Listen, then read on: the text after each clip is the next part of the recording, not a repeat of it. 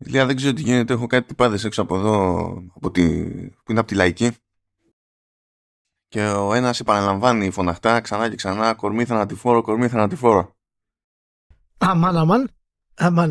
Δεν ξέρω τι έχει πάθει. Κάποιο αστέρι θα πέρασε απ' έξω και έπαθε σοκ.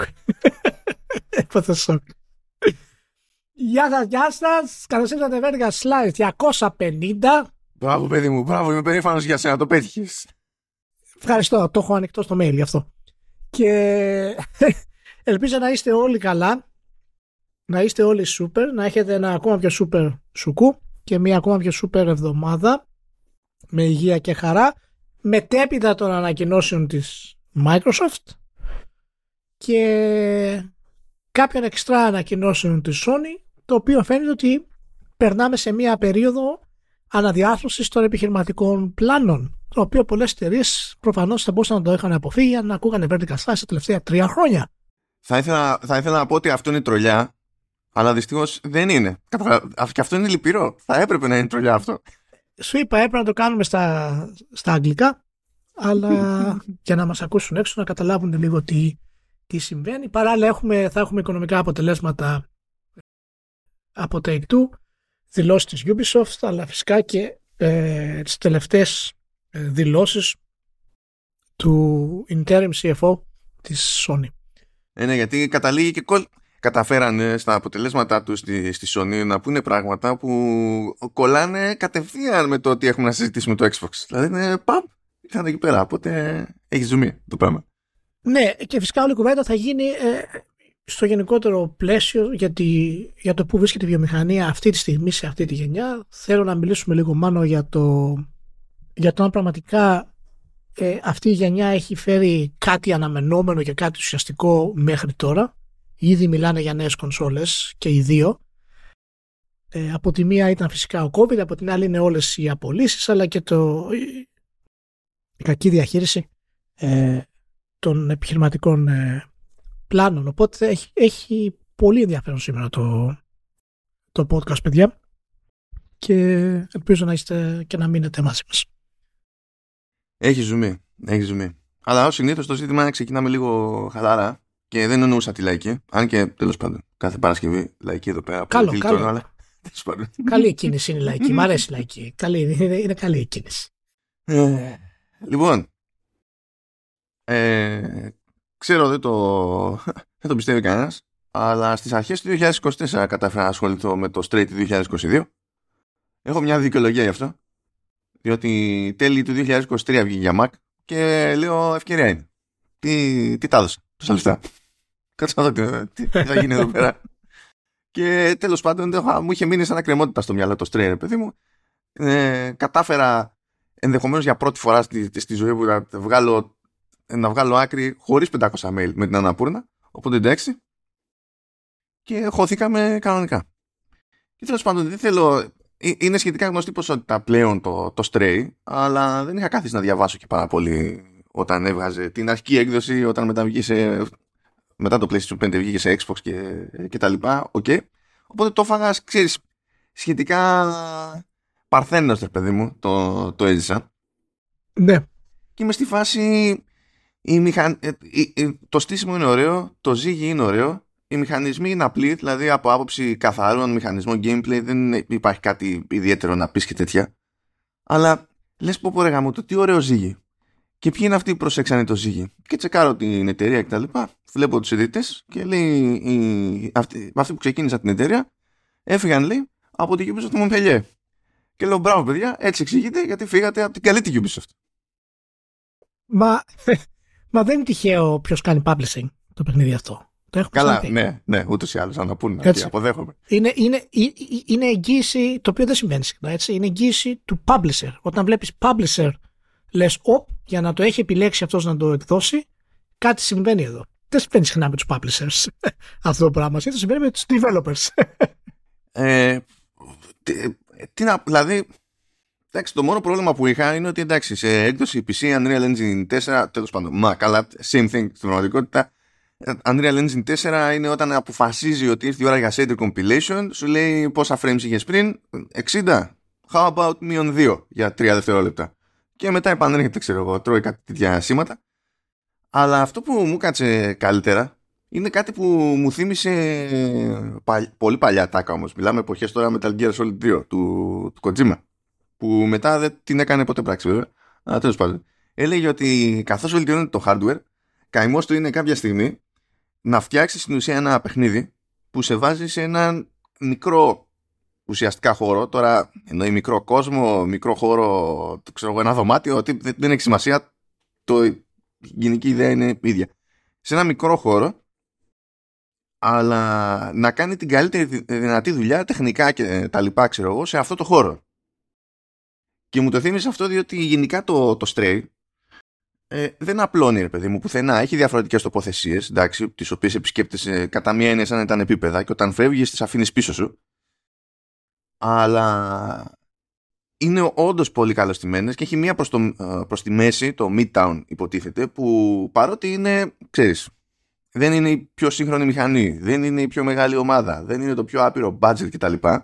Είναι τόσο καλωστημένο εκείνο το μέρος, τόσο ωραία σχεδιασμένο, φωτισμένο κτλ. Που είναι από τα ομορφότερα πράγματα που έχω ποτέ στη ζωή μου.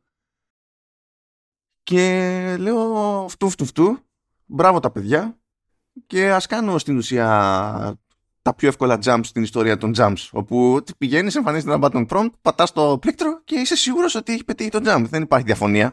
Δηλαδή είναι σταντεράκι, ξέρω εγώ. Αλλά δεν σε ενδιαφέρει.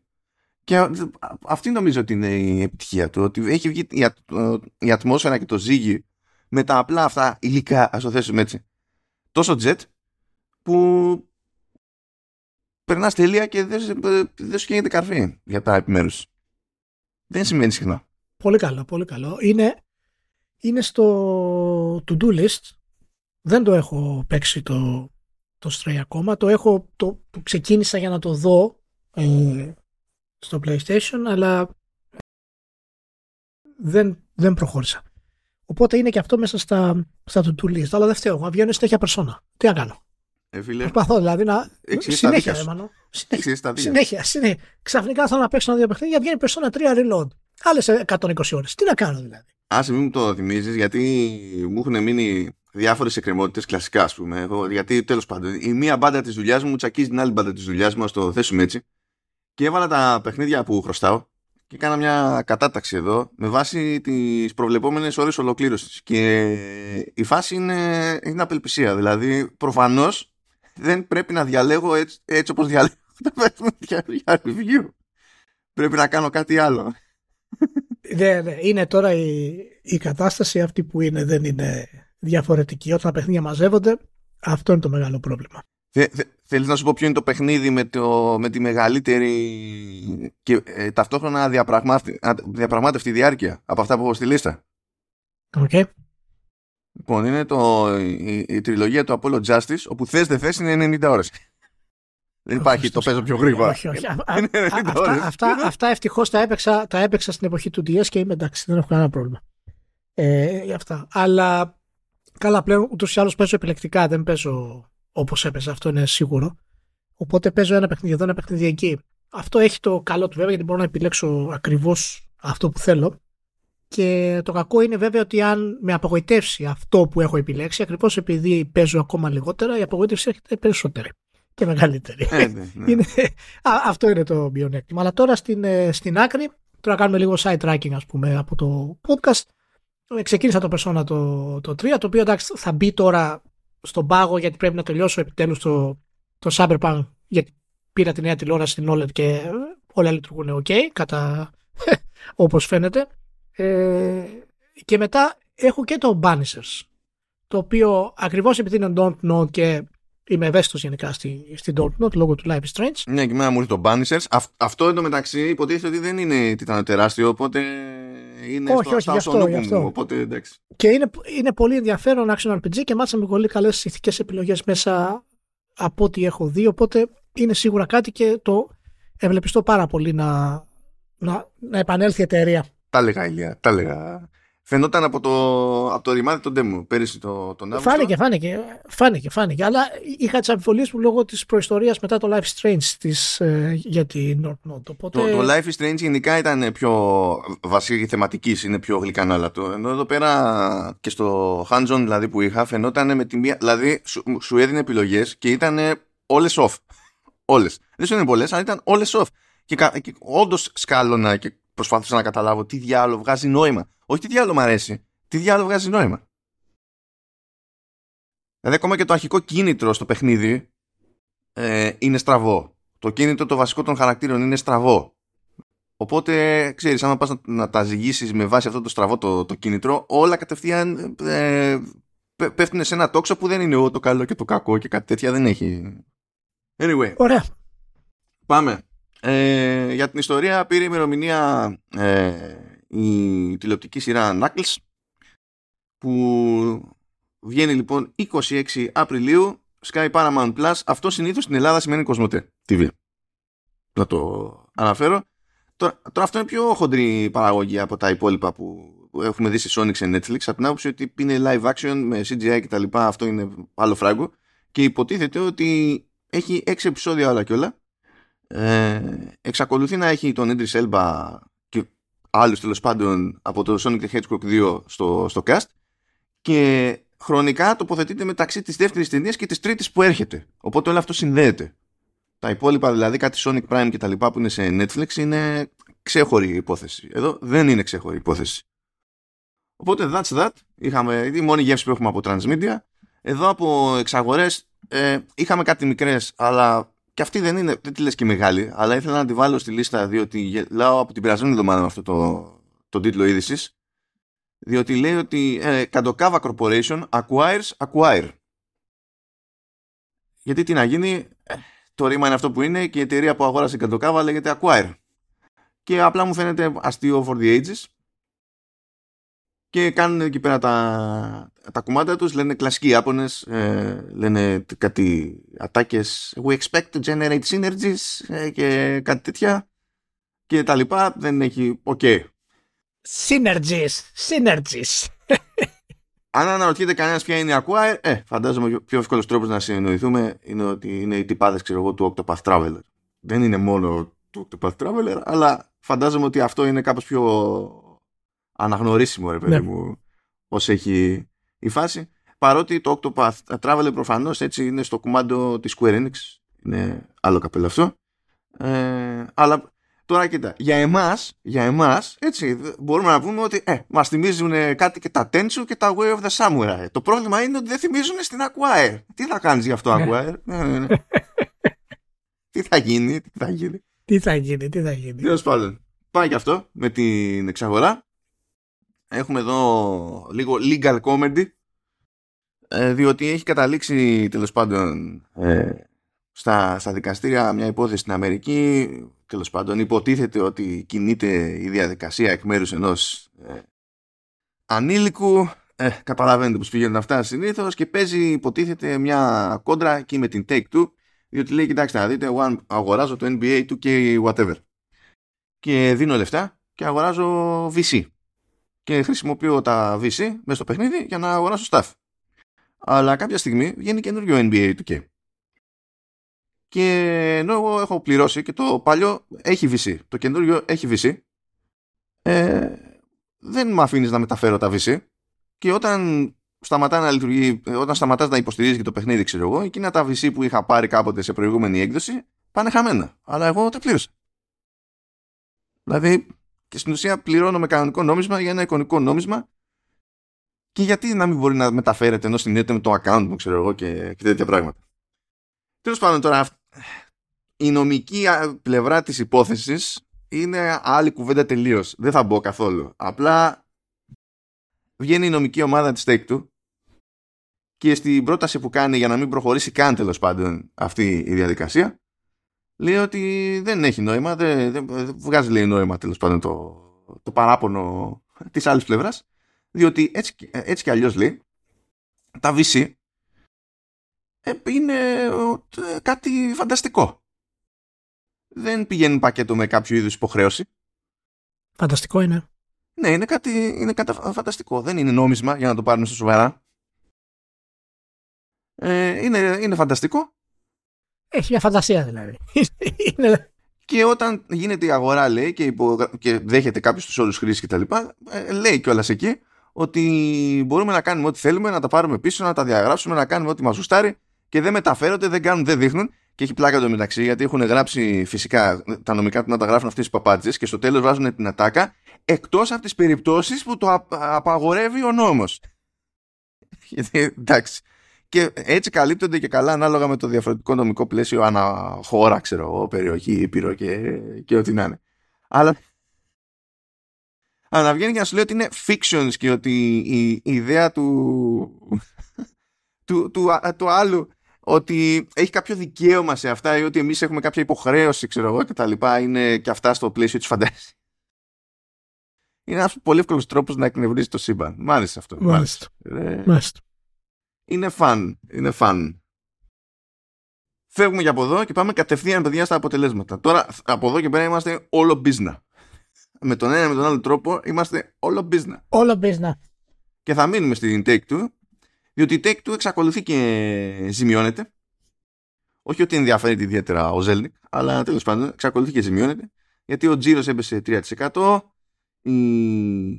Η ζημία ήταν για το τρίμηνο 91,6 εκατομμύρια. Αυτό είναι βελτίωση σε σχέση με το αντίστοιχο περσινό τρίμηνο που μπαίνανε μέσα 153 εκατομμύρια δολάρια. Και total net bookings είναι επίσης, λέει, 3% κάτω σε σχέση με πέρυσι. Σφιχτήκανε λίγο αναλυτές, γιατί λένε ότι με βάση τέλος πάντων όσα ακούσαμε στο conference call και τα λοιπά, το GTA 6 αποκλείται να βγει πριν τον Απρίλιο του 2025. Obviously δεν θα βγει φέτος στις γιορτές, θα το βγάλουν μέχρι το Μάρτιο του 25. Χλωμό το κόβω, δηλαδή ακόμα και άνοιξε να το θέλουν, δεν θα το έκοβα για Μάρτιο, να προλάβουν. Θα το πηγαίνουν κανένα Μάιο, ξέρω εγώ, κάτι τέτοιο πιο ύποπτο. Αλλά τέλος πάντων, έστω ότι δεν πάνε για γιορτές. Λέει ότι γενικά καλά πήγανε τα πράγματα. Εντάξει, έφτασε, τι είναι τώρα, πόσο είναι, τα 195 εκατομμύρια λέει το GTA 5. Τα 61 εκατομμύρια το Red Dead Redemption. Καλά είναι, το online του GTA δίνει πόνο. Κάτι τίτλοι της Zynga δίνουν πόνο, κομπλέ όλα. Αλλά σε σχέση με πέρυσι, στην ίδια χρονική περίοδο, είναι ένα μύριο κάτω σε πωλήσεις στο NBA 2K. Οπότε αυτό, λέει, μας τα χάλασε λίγο σαν φάση. Παρότι εξακολουθεί και δεν έχει ανταγωνισμό στην κατηγορία. Μου αρέσει η διευκρίνηση στο conference call ότι το NBA 2K είναι το παιχνίδι, το παιχνίδι μπάσκετ με τις περισσότερες πωλήσεις στη Βόρεια Αμερική. Λες και ποιος περιμένει να ακούσει αν είναι στη Βόρεια Αμερική. Αυτό που του μοιάζει τον άλλον είναι ότι πέρυσι είχες πουλήσει 8 εκατομμύρια και φέτος έχεις πουλήσει 7 εκατομμύρια. Ας τα είχες πουλήσει και στην Κύπρο. Όλα μαζί.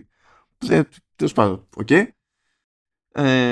Είχε και κάτι θεωρίες ο Zelnik που λέει ότι τέλος πάντων είμαστε στη φάση που παρατάει ο κόσμος πιο ενεργά πλέον το παλιότερο του hardware από την προηγούμενη γενιά. Οπότε αν κάποιοι που αγόραζαν από εκεί δεν αγοράζουν από εδώ, δεν πιάνω τι επίπτωση έχει αυτό, εκτός αν κάποιος έχει παρατήσει το παλιό του hardware αλλά δεν έχει αγοράσει καινούριο hardware. Τότε μπορείς να πεις ότι πριν μπορούσε να αγοράσει, τώρα δεν αγοράζει.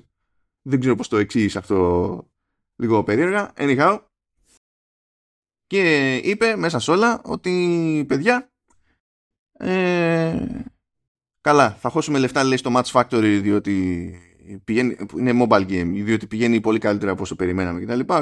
Αλλά τέλος πάντων, το πιο ρεζουμέ, ας το πούμε έτσι, είναι ότι θα πρέπει να ρίξουν κόστος λειτουργίας. Λειτουργικό κόστος, μάλλον. Κόστος λειτουργίας, ναι, λάθος απόδοση. Τέλος πάντων, δεν έχουν κάτι συγκεκριμένο να ανακοινώσουν σχετικά. Έχουν ήδη κάνει στο μεταξύ κάποιες απολύσεις. Τώρα το αν σημαίνει ότι θα κάνουν μαζικές απολύσεις ή όχι είναι σχετικό. Αλλά αυτό που μου φάνηκε εμένα ενδιαφέρον στην όλη φάση είναι ότι μιλάει πάλι. Καλά, όταν θέλουν τέλος πάντων να γλιτώσουν κόστος, όλοι λένε efficiencies. Αλλά ο Zelnik μπορεί να μην καταλαβαίνει Χριστό, αλλά πάντα θα βρει κάποιο τρόπο να με φτιάξει λίγο. Λέει λοιπόν ότι αν τα βάλουμε κάτω, λέει, για το κοστολόγιο, της εταιρείας. Όταν λέμε ότι κάπως πρέπει να το μαζέψουμε, ξέρω εγώ, όλοι σκέφτονται και όλοι πάνε, ξέρω εγώ, με τη μία στη μείωση του προσωπικού κτλ. Και προφανώς το προσωπικό είναι σημαντικό μέρος του κοστολογίου. Οκ. Okay. Αλλά άμα τα βάλετε κάτω, λέει, το μεγαλύτερο μέρος του κοστολογίου είναι το marketing. Οπότε λέει, το λογικό είναι πάνω απ' όλα να δούμε τι μπορούμε να κάνουμε για το κοστόλογιο του marketing. Και λέω, that's nice. Πώς είναι δυνατόν? Απίστευτα πράγματα. Δεν φταίει.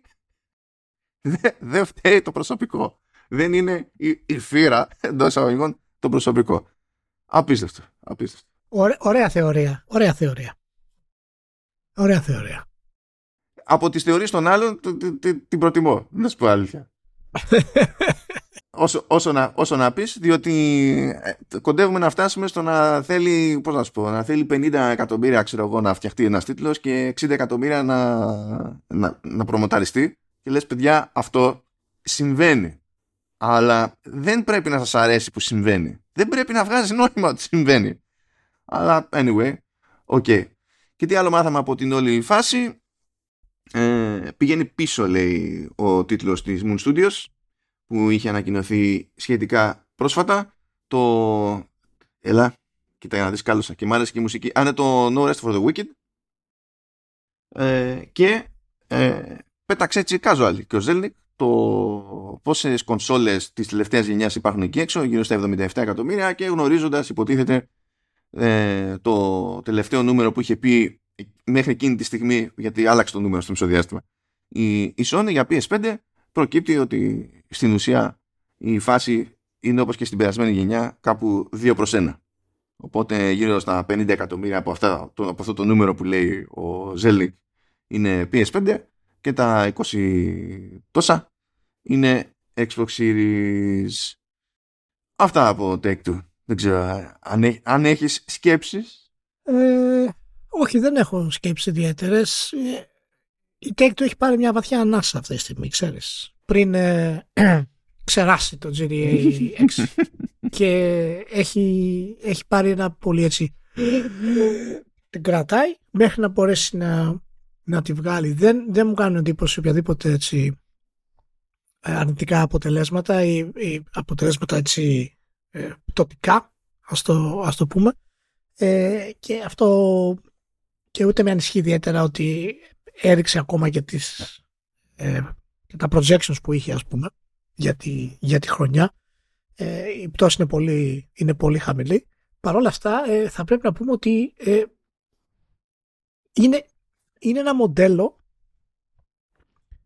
το οποίο δεν μπορεί να το αντιγράψει κανένας. Και αυτό σημαίνει ότι δεν λειτουργεί. Άσχετα αν η Take-Two το κάνει και λειτουργεί. Και αυτό είναι το μοντέλο που προσπαθεί να τη γράψει η CD Projekt. Η μοναδική που έχει αυτή τη δυνατότητα να το καταφέρει είναι η CD Projekt. Ποιο είναι το μοντέλο αυτό? Να έχω δύο IP και αυτά τα IP να μου φέρουν τόσα πολλά χρήματα, όπου να μπορώ να έχω 7 με 8 χρόνια κύκλους ανάπτυξης μόνο με 2-3 IP. Και εγώ δεν είμαι ούτε παδός της λογικής Ubisoft, ούτε ο παδός λογικής της EA, αλλά δεν μου αρέσει ιδιαίτερα και αυτό το κόνσεπτ της επιχείρησης που είσαι τόσο οριακά. Εάν υπήρχε ποτέ περίπτωση να πάει στραβά ένα GTA, η εταιρεία θα κλείνε. Πολύ πιθανά θα κλείνε. Και θα έπεφτε τόσο χαμηλά, τέλος πάντων, στα οικονομικά, που θα έχει σοβαρά προβλήματα. Οπότε... Εντάξει, δεν νομίζω ότι θα κλείνει, διότι στην ουσία το κοστολόγιο του GTA 6 είναι κάτι που τρέχει όλα αυτά τα χρόνια, έτσι. Δηλαδή με αυτό το κοστολόγιο είναι που μπαίνει όσο μπαίνει μέσα, δεν είναι ότι ξαφνικά θα βγει το παιχνίδι και μετά θα μπει πιο μέσα ακόμη, ας το πούμε έτσι, ξέρεις, έχει υπολογιστεί ήδη. Όχι, αλλά αυτό θέλω να πω, ότι αν έβγαινε και δεν πουλάγε, τότε δεν υπήρχε τρόπος να το επαναφέρει το καράβι. Ναι. Και είναι ένα από τα προβλήματα. Από την άλλη, όπως είπα, είναι δείγμα της ανεπανάληπτης ποιότητας που έχει Rockstar στα παιχνίδια και αυτό που έχει καταφέρει με το GTA, έτσι. Αλλά δεν είναι κάτι που επαναλαμβάνεται και θα το δούμε και μετά. Είναι καλό παράδειγμα. Είναι λίγο περίεργο το μου φαίνεται, τέλος πάντων, αυτός ο παραλληλισμός με τη CD Projekt, από την άποψη ότι τέλος πάντων, δεν είναι τόσο μακριά όσο θα έλεγα ότι είναι πέρυσι, Γιατί είναι και το θέμα ότι η CD Projekt έχει κάνει τα ανοίγματα προς Αμερική και αυτό προφανέστατα επηρεάζει μεταξύ άλλων και το δικό της κοστολόγιο, γιατί άλλον αναπτύσσει στην Πολωνία, άλλον αναπτύσσει στην Αμερική, είναι γνωστό αυτό. Αλλά εντάξει, η Take-Two δεν νομίζω ότι έχει εύκολα συγκρίσιμη κατάσταση από την άποψη ότι, ξέρεις, είναι και η Ζίγκα στη μέση, ας πούμε. Έχει ήδη πολλαπλά IP από τα μεγάλα της, δηλαδή έχει το Red Dead, το GTA και το NBA 2K και έχει και άλλα ανοίγματα στα αθλητικά. Θεωρώ ότι απέχει πολύ από κάτι περίπου ανάλογο, ας πούμε, η CD Projekt. Δεν ξέρω καν αν είναι και αυτό που ακριβώς θέλουν να καταφέρουν. Ειδικά με mobile δεν μπορώ να τους φανταστώ, δηλαδή, ότι θα πάνε να κάνουν σοβαρή επένδυση. Όχι, μα δεν μιλάω για αυτό. Μιλάω για το πώς μια εταιρεία στηρίζεται σε δύο IP στην πραγματικότητα. Σε 3 IP. Και η Take-Two αυτό κάνει. Η Take-Two στηρίζεται σε 3 IP. Δεν θα ήταν η Take-Two αν δεν είχε αυτά τα 3 IP. Και ας είχε τις επιχειρήσεις με τη Zynga, παραδείγματος. Και η CD Projekt αυτό έχει. Το έχει δηλώσει η ίδια CD Projekt. Ότι σκοπός τους είναι να ακολουθήσουν το Rockstar Model. Δηλαδή να έχουν δύο IP όπως είναι το Witcher και το Cyberpunk και να βγάλουν και ένα τρίτο, τα οποία θα τρέξουν και γι' αυτό έχουν κάνει και τόσο μεγάλες επενδύσεις. Τώρα, εάν θα το καταφέρουν, δεν το ξέρω. Αλλά από τις ανεξάρτητες εταιρείες που προσπαθούν να το κάνουν, είναι η πιο κοντινή αυτή τη στιγμή. Τα δύο IP που έχουν, ας πούμε, το Witcher 3 και το Cyberpunk είναι από τα μεγαλύτερα IP στον κόσμο αυτή τη στιγμή. Αλλά ακόμα και αυτό δεν είναι στο επίπεδο της Rockstar. Τόσο μεγάλη διαφορά είναι, δηλαδή, και εν τέλει φυσικά και της Take-Two. Οπότε είχαμε ξαναμιλήσει κάποια στιγμή όταν υπήρχαν φήμες για το αν θα εξαγοριστεί η CD Projekt και τα λοιπά. Και δεν είμαι σίγουρος εάν μπορούν αυτά τα δύο να συνδυαστούν. Δηλαδή, αν μπορεί η CD Projekt να είναι ένας developer επίπεδου Rockstar και παράλληλα ένας publisher επίπεδου Take-Two. Αυτό δεν νομίζω ότι μπορεί να γίνει. Και ίσως εν τέλει να δούμε την εξαγορά της CD Projekt στα επόμενα χρόνια. Έτσι. Γιατί η CD Projekt θα άνθιζε ακόμα περισσότερο εάν είχε την ελευθερία μιας Rockstar ή το μαξιλαράκι μιας Naughty Dog. Εξακολουθώ να μην το πιστεύω αυτό. Όχι επειδή οι ίδιοι λένε ότι δεν γουστάρουν, αλλά επειδή πιστεύω ότι η CD Projekt για την Πολωνία είναι τέτοια φάση σε αυτό το χώρο που θα ξύνιζε και το κράτος ακόμη. Και θα προσπαθούσε. Ναι, δεν διαφωνώ. Ναι. Είναι καλό επιχείρημα αυτό, ναι. Okay. Λοιπόν, φεύγουμε από Take-Two. Ένα γρήγορο περασματάκι από Embracer Group. Embracerάκι. Ναι, εντάξει, σου λέει τέλος πάντων στο 9 μήνο 18% πάνω ο τζίρος και το τέτοιο το χρέος είναι στο 1,5 δις δολάρια, ενώ πέρυσι στο αντίστοιχο τρίμηνο ήταν 1,4 δις δολάρια. Καλά περνάνε στο 9 μήνο. Λένε κιόλας ότι προχωράνε οι προσπάθειές μας να έρθουμε στα αίσια μας κτλ. Δεν θα πιάσουμε εγκαίρως, τέλος πάντων, ακριβώς το στόχο με τη διαχείριση του χρέους, αλλά το έχουμε. Και εντάξει, λέει, θα προχωράμε εδώ. Έχουμε μέχρι το τέλος του Δεκεμβρίου στείλαμε περίπου στα 900 άτομα τι είναι. Στο μεσοδιάστημα έχουν στείλει κι άλλους, οπότε είναι νομίζω 1.400 άτομα που έχουν φύγει.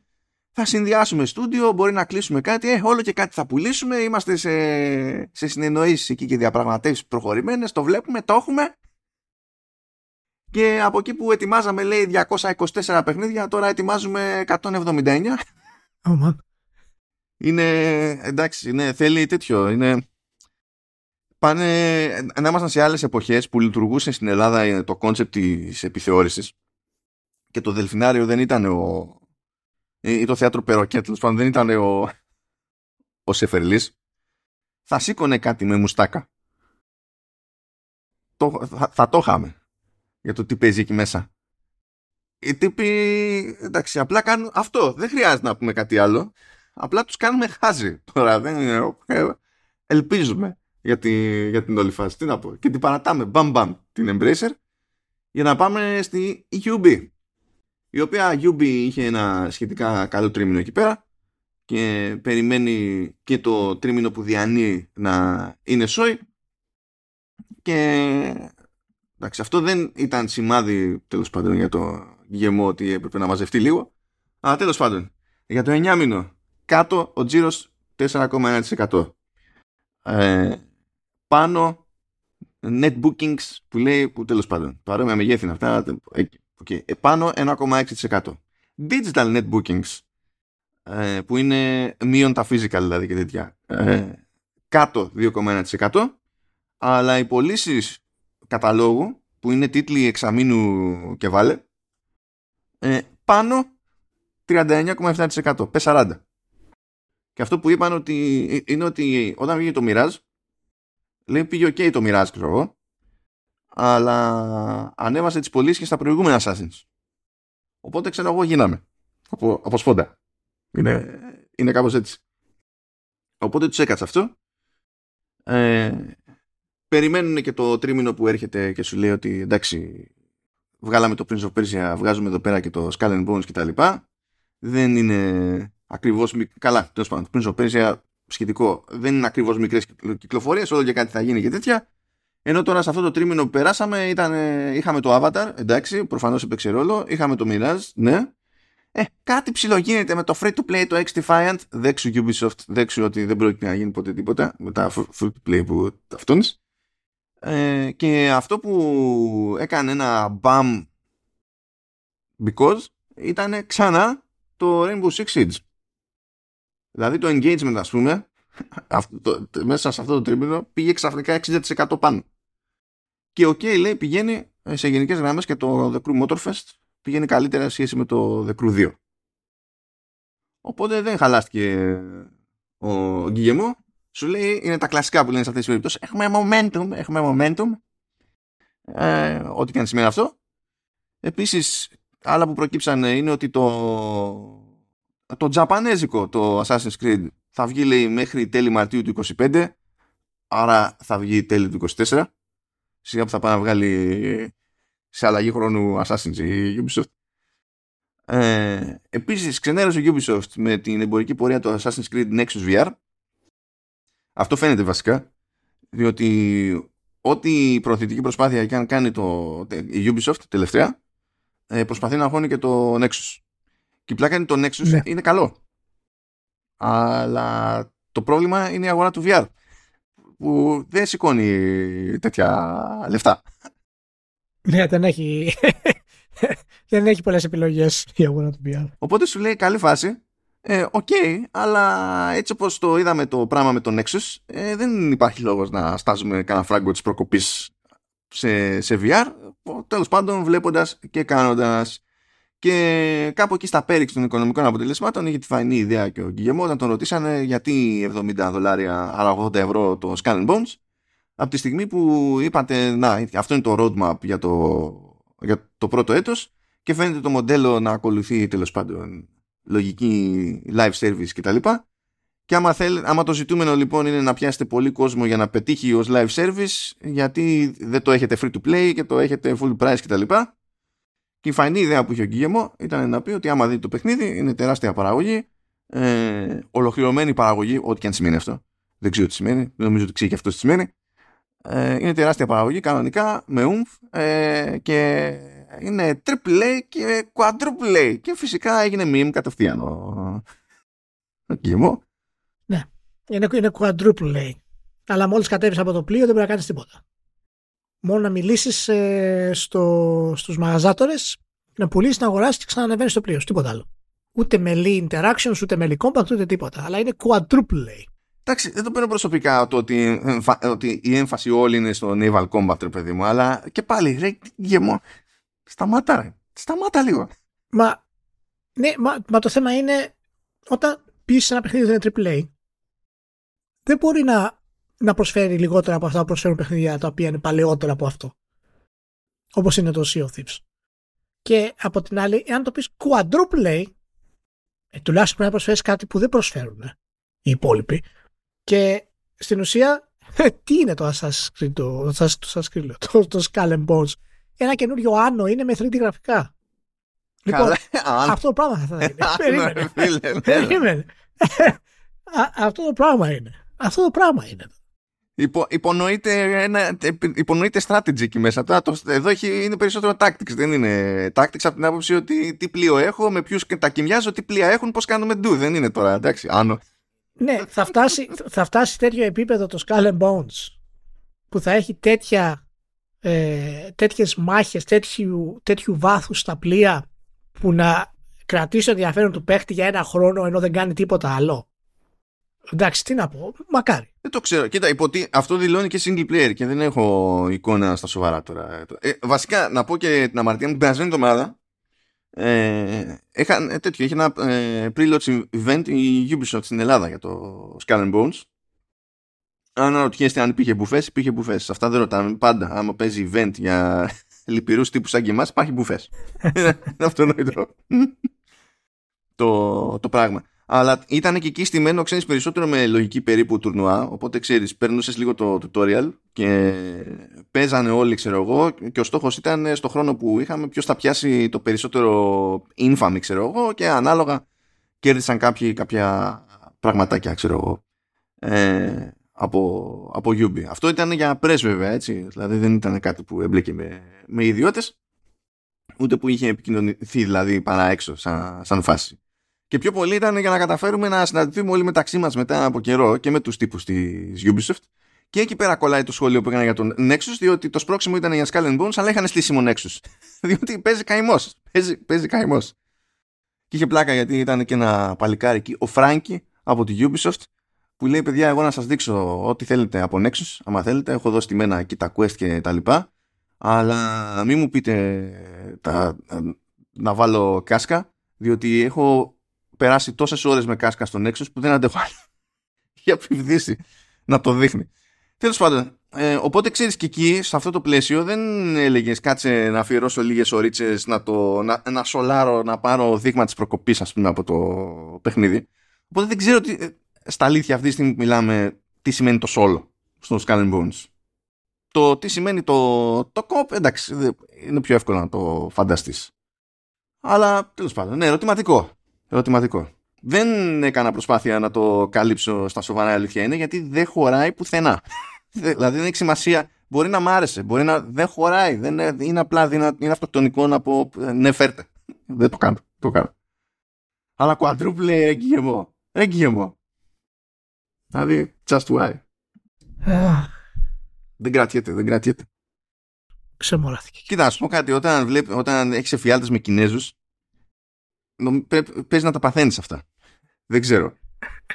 Λοιπόν, είναι το πιο άκυρο πράγμα που θα ακούσετε, τουλάχιστον για μια εβδομάδα. Λοιπόν, είχα ένα όνειρο το οποίο δεν ήταν ούτε εφιάλτης, ούτε ξέρω εγώ ευχάριστο όνειρο. Ήταν ένα random πράγμα.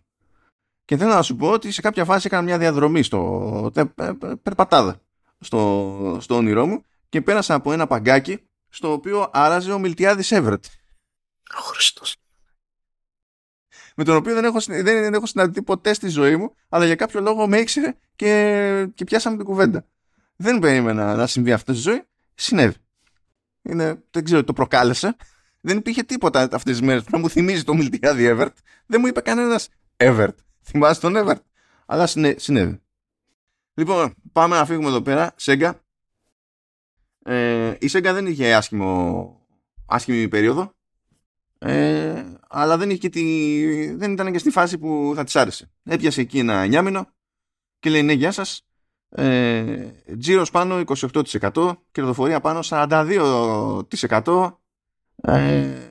Ναι, κάπου εκεί, τέλος πάντων, γιατί έχει operating income και ordinary income και στην ουσία είναι 1 εκατομμύριο διαφορά και αναφέρονται πάνω κάτω στο ίδιο πράγμα. Ναι, okay, εντάξει.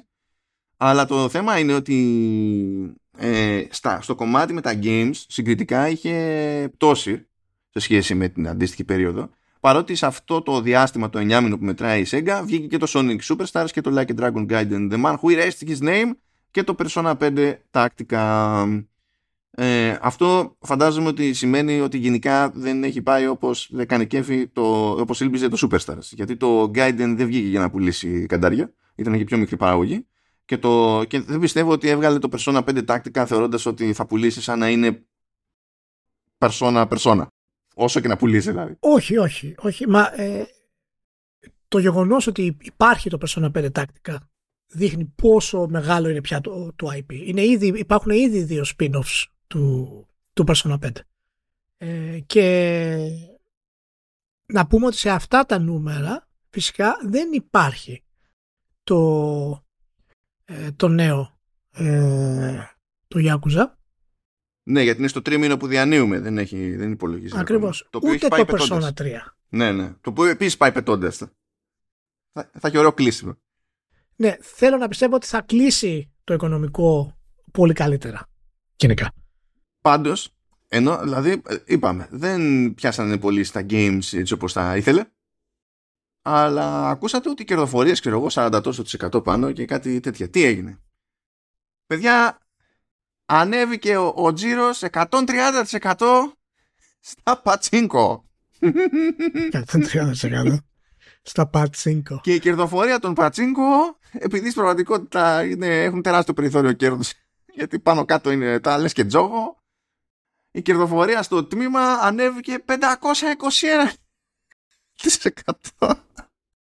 Μάγικαν, random νούμερα, δηλαδή είναι από αυτά που σταματάς κάποιον στον δρόμο και πες ένα νούμερο που θα ήθελες να είναι το κέρδος σου, η άνοδος του κέρδους σου φέτος, και θα σου λέει κάτι ό,τι να είναι, αυτό ζει η Sega. Οπότε το έχουμε, ας πούμε. Δεν τα βάφει μαύρα, βρε αδερφέ, περνάει καλά. Όχι, δεν. Καλά είναι. Και τώρα, παιδιά, το μενού έχει Sony για Microsoft. Οπότε, όπως λέει και ο λαός, prepare your anus. Sony! Σκάει λοιπόν η Sony και βγάζει τα νουμεράκια της εκεί, τα οποία είναι όμορφα και ωραία. Γιατί λέει τζίρος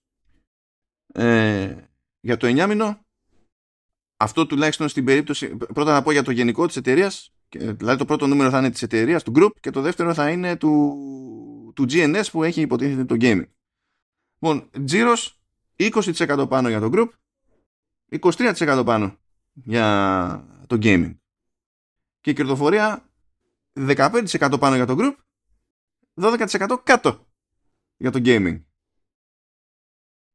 Και το ρεζουμέ, έτσι το γρήγορο, στην όλη φάση, είναι ότι το gaming έχει τη μεγαλύτερη συνεισφορά στο σύνολο του group από άποψη τζίρου, αλλά δυσανάλογα μικρή συνεισφορά στην κερδοφορία του τζίρου. Το οποίο αυτός ο συνδυασμός, όταν συμβαίνει, είναι ο κύριος συνδυασμός για να αλλάξει επιχειρηματική πολιτική. Αυτός ακριβώς ο συνδυασμός που είναι αυτή τη στιγμή. Το μεγαλύτερό σου όπλο να σου φέρνει λιγότερα κέρδη. Αυτό είναι το μεγαλύτερο πρόβλημα που μπορεί να αλλάξει μια εταιρεία. Και σε βάθος χρόνου δεν ξέρω πώς θα γίνει αυτό, αλλά είναι ένα σημάδι αυτό το πράγμα, και γι' αυτό έκανε και τις δηλώσεις ο Τωτό, ποιος θα μας πει για συνέχισε μάλλον, sorry. Λοιπόν, όλα αυτά, παρότι το engagement ήταν πάνω, τα accounts που ήταν ενεργά σε αυτή την περίοδο ήταν πάνω κτλ. Αλλά τέλος πάντων κινήθηκε λιγότερο πράγμα από παραγωγές της ίδιας της Sony. Γιατί εντάξει, πήγε καλά το Spider-Man 2, αλλά δεν είναι ότι είχε πολλά πράγματα παραπάνω. Βάρεσε τα 10 μοίρια το Spider-Man 2. Δεν ξέρω τι σημαίνει αυτό για το... Δεν ξέρω αν νιώθει να απειλείται το Mario Kart. Το οποίο Mario Kart, τώρα το θυμήθηκα που λέγαμε πριν για την Take-Two και για το Red Dead. Το Red Dead Redemption κατάφερε να φτάσει στο Mario Kart. Αυτό, σε πωλήσεις. Αυτό ήθελα να πω πριν και το ξέχασα. Λοιπόν.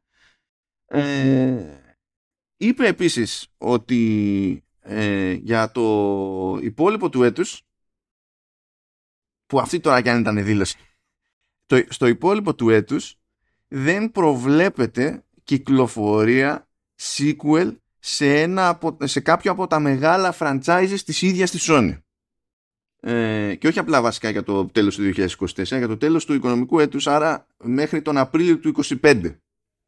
Αυτό σημαίνει ότι ό,τι μεγάλο και αν φυτρώσει ενδεχομένως ως παραγωγή δεν θα είναι sequel στα μεγάλα της, και τώρα ερωτηματικό το αν θα είναι εσωτερική παραγωγή, αν θα είναι συμπαραγωγή, ξέρω εγώ, κτλ. Ας πούμε, το Rise of the Ronin δεν είναι ένας τίτλος indie που είναι στο πρόγραμμα, αλλά δεν είναι και αυτό που λέμε παραγωγή Sony, ξέρω εγώ, ας το πούμε έτσι.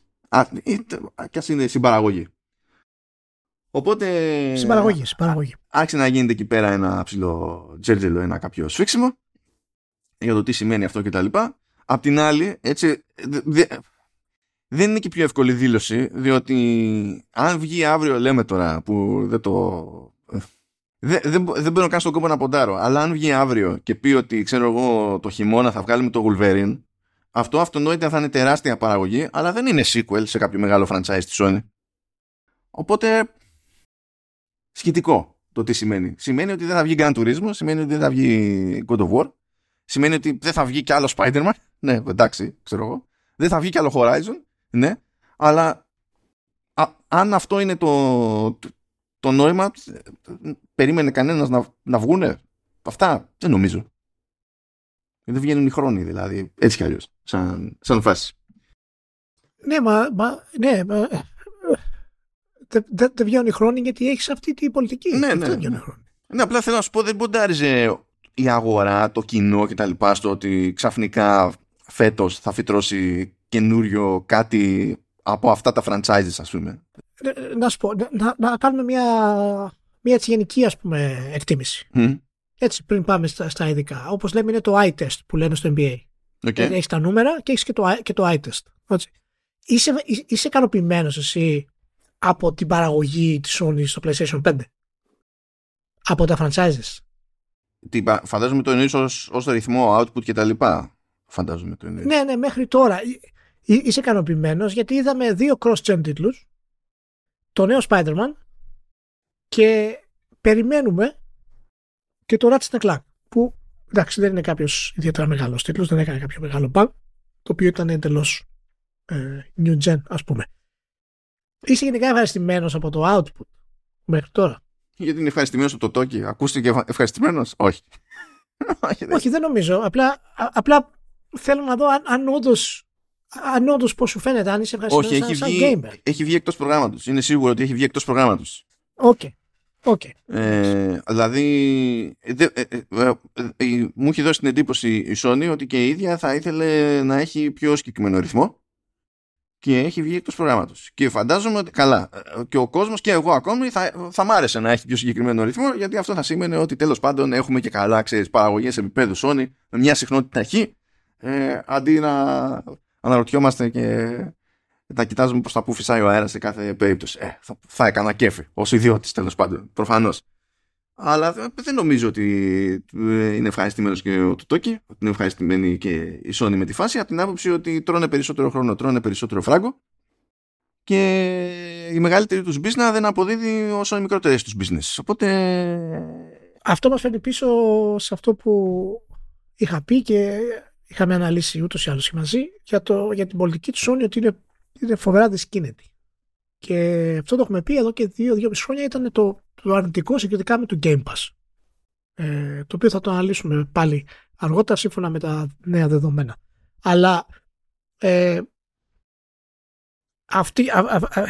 το ότι έχει αυτή τη δυσκίνητη πολιτική, την top heavy πολιτική που λέμε, και χρειάζεται τόσο υπέρογκα ποσά ανάπτυξης που πρέπει να φέρουν συγκεκριμένα νούμερα πωλήσεων, τα οποία δεν πρέπει να είναι ίδια ένα παιχνίδι, πρέπει κάθε παιχνίδι να μεγαλώνουν, γιατί η αγορά το θέλει αυτό το πράγμα και το απαιτεί. Καταλαβαίνεις ότι έχει μπει σε μία λούπα στην οποία δεν μπορεί να βγει.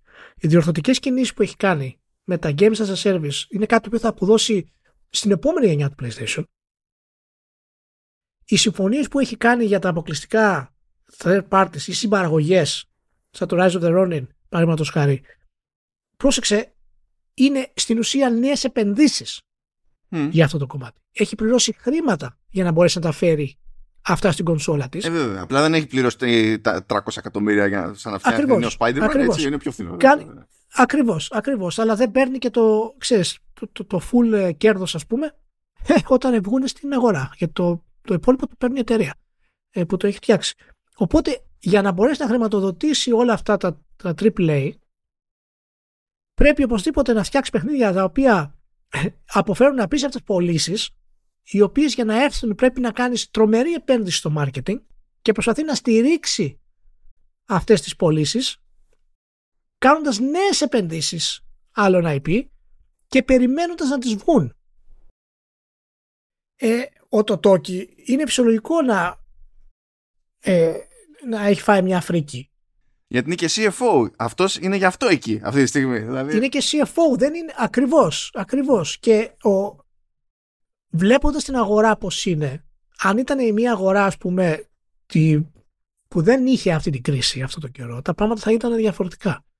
και κατά πάσα πιθανότητα η Sony θα ήταν πολύ πιο εύκολο να βγάλει ορισμένους τίτλους πιο γρήγορα. Αλλά όταν βλέπω εγώ δηλώσεις στο Grounded, το documentary του Last of Us Part 2, και ο Druckmann μιλάει για το πώς θα χαλαρώσουν τους ρυθμούς εργασίας και δεν θέλουν να πιέσουν το προσωπικό, γιατί πρέπει να έχουν μια ισορροπία πλέον μεταξύ εργασίας και προσωπικής ζωής, η οποία πήγε στο βρόντο, ας πούμε, κατά τη διάρκεια του Uncharted 4 και μετέπειτα του Last of Us Part 2.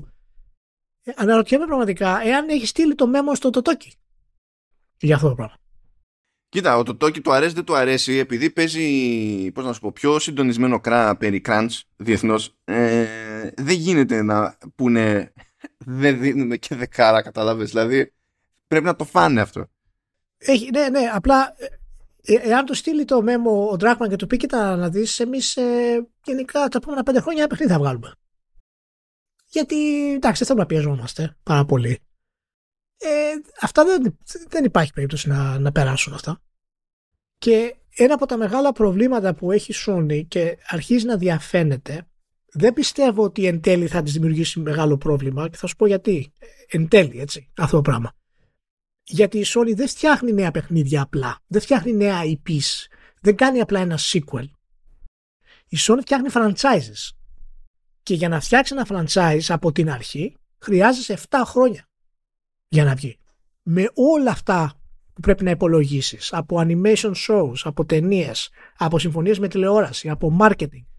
Άλλο να βγάλεις ένα νέο IP και άλλο να βγάλεις ένα νέο franchise. Η Sony λειτουργεί με τη λογική του franchise. Και η επένδυσή της που έχει κάνει είναι σε αυτό το κομμάτι. Είναι η λογική του franchise. Και το Wolverine που θέλει να βγει, που δεν είναι ουσιαστικά franchise το οποίο είναι δικό της, θα το αντιμετωπίσει ως τέτοιο για να βγάλει επόμενα παιχνίδια, να το επεκτείνει. Το ίδιο έγινε και με το Last of Us Part 2, το ίδιο θα γίνει και με το God of War, με το νέο IP που ετοιμάζει ο Barlow. Και αυτό έχει πολύ μεγάλο ρίσκο, όπως το έχουμε ξαναπεί, το βλέπουμε τα προβλήματα αυτή τη στιγμή και δεν ξέρω εάν η εταιρεία θα αρχίσει να πιέζει τις εταιρείες. Το είδαμε εν μέρη με την Insomnia που μπαίνει στη φάμπρικα αυτή τη στιγμή. Ίσως αυτό να είναι αρκετό, ίσως όχι. Αλλά και να επιστρέψω στην αιτία που νομίζω ότι εν τέλει αυτό θα βγει για τη Sony, είναι το γεγονός ότι δεν μας έχει δείξει ότι δεν μπορεί να τα κάνει franchises. Μας δείχνει ότι μπορεί να τα κάνει franchises. Στο κομμάτι του PlayStation, ναι. Αυτοί που δεν την παλεύουν είναι στη Sony Pictures, αλλά...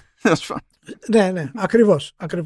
Και αυτό είναι η μοναδική συνταγή για να ξεφύγει από αυτό το πρόβλημα. Γιατί αν τα κάνει franchises, τότε τα έσοδα θα έρχονται από άλλες πηγές. Όχι απαραίτητα από τα games. Τα games θα είναι η βασική, αλλά εάν παίρνεις 5-6 χρόνια για να βγάλεις ένα παιχνίδι, θα έχεις έσοδα από τηλεόραση, θα έχεις έσοδα από κινηματογράφο, θα έχεις έσοδα από animation, από κάρτες, από οτιδήποτε. Αυτή είναι η λογική του diversification, γιατί δεν...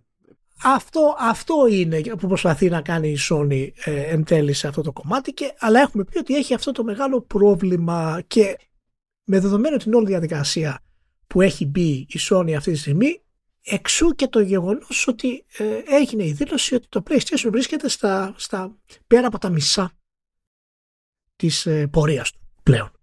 Δηλαδή κρούν το καμπανάκι, ναι, στην ουσία, ναι. Και θα σου πω γιατί το κάνουν αυτό, η θεωρία μου ποια είναι, και κλείνω εδώ, γιατί βλέπουν ότι όλα τα παιχνίδια που θέλουν να βγάλουν δεν θα προλάβουν να τα βγάλουν γρήγορα. Πρέπει να βγάλουν μια κονσόλα για αυτό το κομμάτι. Και δεν νομίζω ότι θα δούμε πάρα πολλά παιχνίδια από αυτά που περιμέναμε στην πορεία του PlayStation. Δεν θα μου κάνει εντύπωση εάν δούμε, παραδείγματος χάρη, τον τίτλο της Naughty Dog να βγει όπως είχε βγει το Last of Us για το PlayStation 3. Οριακά, δηλαδή τελευταία μέρα που σταμάτησε η παραγωγή του PlayStation 3 βγήκε το Last of Us. Και αστείευομαι φυσικά, αλλά έγινε στο τέλος της πορείας του PlayStation, και ίσως έχει ορισμένα στούντιο τα οποία θα είναι ακριβώς εκείνο το κομμάτι, γιατί μπορεί να σχεδιάζουν ακόμα και τα παιχνίδια στα οποία να βγουν και σε επόμενες κονσόλες, έτσι. Γενικά χωράει πολύ σχόλιο όλο αυτό. Αλλά τουλάχιστον να σας βάλω και μερικά points ακόμη, πριν τα ξεχάσουμε εδώ πέρα. Γιατί κάπου, δηλαδή, αναφέρθηκε σε κάποια περίπτωση, σε κάποια πραγματάκια. Λοιπόν, είπε το Τόκι ότι στην ουσία έχει περάσει σημείο καμπής το PlayStation 5. Και αυτό είναι μεταξύ άλλων code για το ότι δεν προβλέπεται να αναπτυχθούν οι πωλήσεις του PlayStation 5, δηλαδή να πάνε παραπάνω, τέλος πάνω σε αιτήσια βάση, οι πωλήσεις της κονσόλας στο επόμενο έτος. Ναι, έχει αρχίσει και μειώνεται το growth στα sales που λέμε. Αυτό έχει αρχίσει και μειώνεται. Αυτή είναι η γενικότερη εντύπωση, τουλάχιστον για το κομμάτι του hardware. Το λέει και η Microsoft, καλά η Microsoft το έχει καταφέρει ένα χρόνο νωρίτερα, αλλά το λέει και η AMD, διότι στο forecast της AMD που φτιάχνει τα chipsets για τις κονσόλες αυτές, λέει ότι μέσα στο επόμενο έτος περιμένει να πουλήσει λιγότερα chipsets για κονσόλες σε σχέση με το προηγούμενο έτος. Άρα η φάση είναι ότι δεν θα φτιαχτούν καν, δηλαδή δεν πιστεύει κανένας ότι θα πουληθούν συνολικά περισσότερες κονσόλες από Microsoft και Sony το επόμενο έτος. Έφτασε επίσης το PS5 στα 54,8 εκατομμύρια. Το νούμερο είναι μια χαρά, αλλά πλέον συγκρίνοντας σε ανάλογη χρονική στιγμή, τέλος πάντων, το PlayStation 4 είναι κάτω. Έτσι ήταν και την προηγούμενη φορά που είχαμε update, αλλά φαίνεται αυτή η απόσταση, εντάξει, όχι δραματικά, αλλά τέλος πάντων φαίνεται να ανοίγει η ψαλίδα αυτή, οπότε είναι δυσκολότερο να ρεφαριστεί. Είχε βάλει επίσης ένα πολύ φιλόδοξο στόχο για το σύνολο πωλήσεων σε κονσόλες για όλο το οικονομικό της έτος, το οποίο δεν πιστεύει ούτε η ίδια ότι θα το φτάσει πλέον, οπότε έριξε τα νούμερα στις προβλέψεις της. Ήταν ήδη πολύ φιλόδοξο, έπρεπε να κάνει τρελή επίδοση, ας πούμε, στην όλη φάση, και πέφτει έξω σε αυτή τη φιλοδοξία, παρότι το τελευταίο διάστημα διεθνώς και στην Ελλάδα κάθε φορά που σκοντάφτει κάποιος γίνεται έκπτωση του PlayStation 5. Εδώ θέλω να θυμίσω, έτσι για το χαβάλε στην όλη υπόθεση, ότι μία που ανέβηκαν οι τιμές στις κονσόλες και μία που γίνονται όλη την ώρα εκπτώσεις, ειδικά στο PlayStation. Η Microsoft είναι στο πλανήτη happy, είναι σχετικό. Έκανε κάτι εκεί για τις γιορτές, αλλά η Sony το κάνει πιο συστηματικά, γιατί και εγώ ήταν να πιάσει το νούμερο. Και κάνοντας αυτό το πράγμα, και που δεν της έφερε τελικά το αποτέλεσμα που ήλπιζε, δημιουργεί και έξτρα πίεση στην κερδοφορία και καταφέρνει, ή να μην, ανάλογα τώρα με το μοντέλο, καταφέρνει ακόμη να μπαίνει μέσα στις πωλήσεις των κονσολών, και έτσι καταλήγει φυσικά να μην έχει και την κερδοφορία που θα ήθελε στο κομμάτι του gaming γενικότερα. Είναι δηλαδή το ένα θρέφει τ' άλλο ως συνήθως, οπότε σκάνε το τόκι και λέει ναι, γεια σας. Βγάλαμε το Helldivers 2, το οποίο φαίνεται να πηγαίνει καλά και σε έπιση. Είναι από τις περιπτώσεις που βγήκε με τη μία εκατέρωθεν, το οποίο είναι και λογικό, γιατί είναι πιο ανταγωνιστικό, είναι πιο multi, είναι πιο live service game, και η θέση της Sony είναι ότι σε αυτές τις περιπτώσεις δεν θα ξεκινάνε με PlayStation, τέλος πάντων, και κάποια στιγμή θα βγαίνει σε PC. Ωφελεί το παιχνίδι για να πιάσει κόσμο, να βγαίνει με τη μία και σε PC. Και θα συνεχίσει αυτό το πράγμα, και λέω το τόκι, τέλος πάντων, ότι θα κοιτάξουμε να είμαστε λίγο πιο επιθετικοί στις κυκλοφορίες μας στο PC, που αυτό είναι ένα θεωρητικό υπονοούμενο για το ότι ίσως να μην περιμένουν όσο περίμεναν προηγουμένως από την κυκλοφορία σε κονσόλα για να βγάλουν κάτι σε PC. Βέβαια, αυτό σημαίνει ότι κάποιος θα πρέπει να προλαβαίνει να ετοιμάζει και το port. Και ναι, αγοράσανε στούντιο πριν από τι ήταν, 2 χρόνια something, που κάνει ακριβώς αυτό. Αλλά αν θέλουν να το κάνει πιο γρήγορα, θα πρέπει και εκεί να κάψουν πάλι και άλλα λεφτά. Δηλαδή, έτσι κι αλλιώς και είναι λεφτά για το port, για το porting το ίδιο. Αλλά αν θέλουν να γίνεται πιο γρήγορα, θέλουν πλαό. Οπότε είναι και αυτό ένα θέμα που τέλος πάντων θα δούμε εκεί αν θα βγει ή όχι. Επειδή το είπε λίγο γενικόλογα επίσης το πράγμα εκεί, το Toki, που λέει ότι μπορούμε να ενισχύσουμε την κερδοφορία μας με κυκλοφορίες multi-platform, και πέσαν όλοι πάνω σε αυτό το σχόλιο για το αν αυτό σημαίνει PlayStation και PC ή αν αυτό σημαίνει και κάτι παραπέρα. Εντάξει, στην περίπτωση της Sony εγώ δεν θα πονταρά ότι σημαίνει και κάτι παραπέρα. Δηλαδή δεν νομίζω ότι υπάρχει ιδιαίτερο νόημα να ερμηνευτεί έτσι. Είναι πολύ πιο σκαλωμένη σε διαθάματα η Sony έτσι κι αλλιώς. Αλλά τέλος πάντων το λέμε για την ιστορία. Οπότε το πράγμα είναι σφίξιμο. Και έκανε και κάποια σχόλια για τα στούντιο και λέει: έχουμε πολύ καλά στούντιο. Κάτι έχουμε καταλάβει, οκ. Okay. Έχουμε πολύ καλούς δημιουργούς. Είναι πάρα πολύ παθιασμένοι.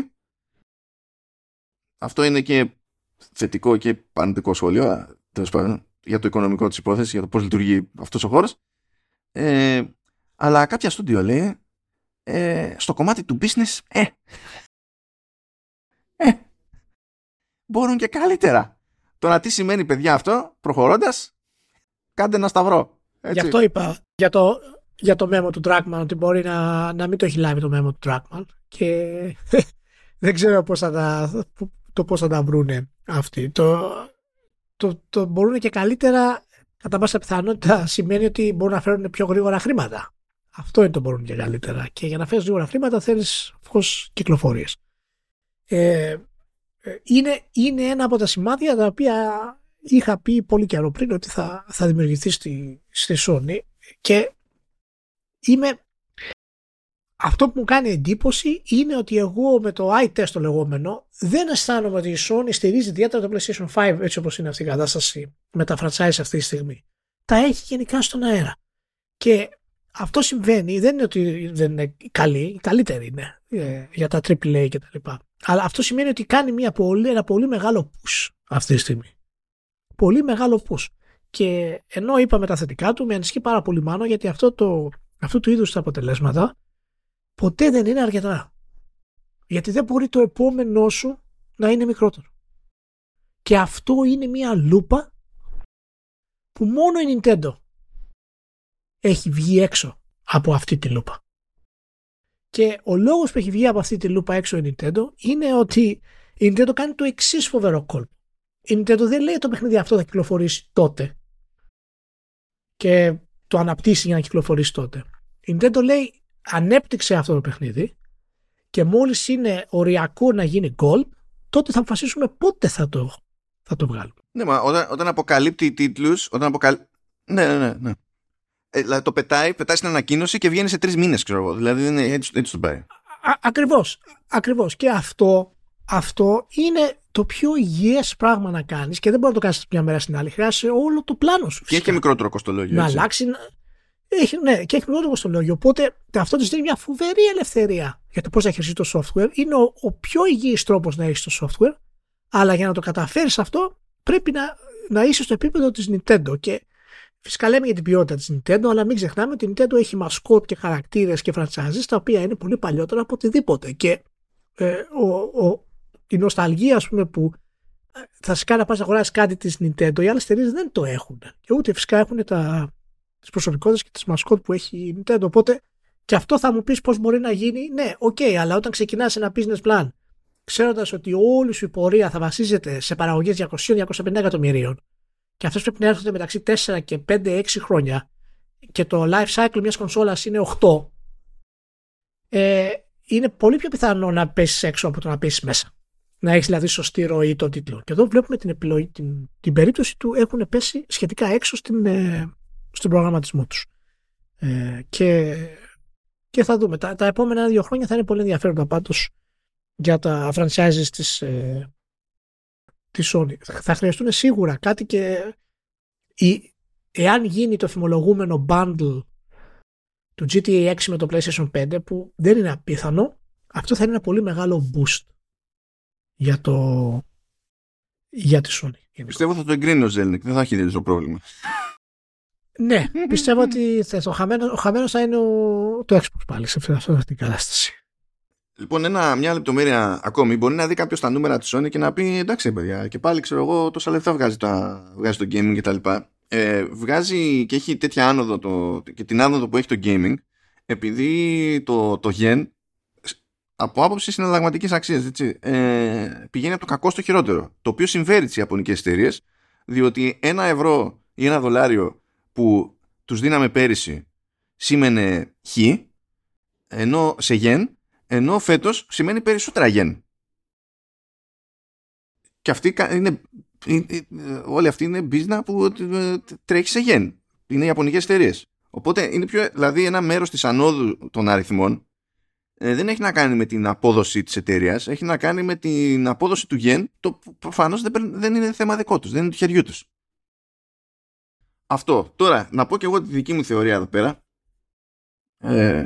Δεν θεωρώ ότι εκπλήσεται η Sony με το ότι έχει αυτό το θέμα αριθμού με τις μεγάλες παραγωγές.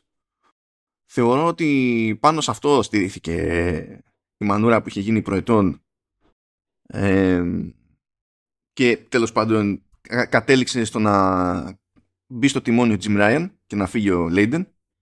Ο Λέιντεν έλεγε τότε ότι δεν γίνεται να συνεχίζουμε για πάντα μόνο με τέτοιες μεγάλες παραγωγές.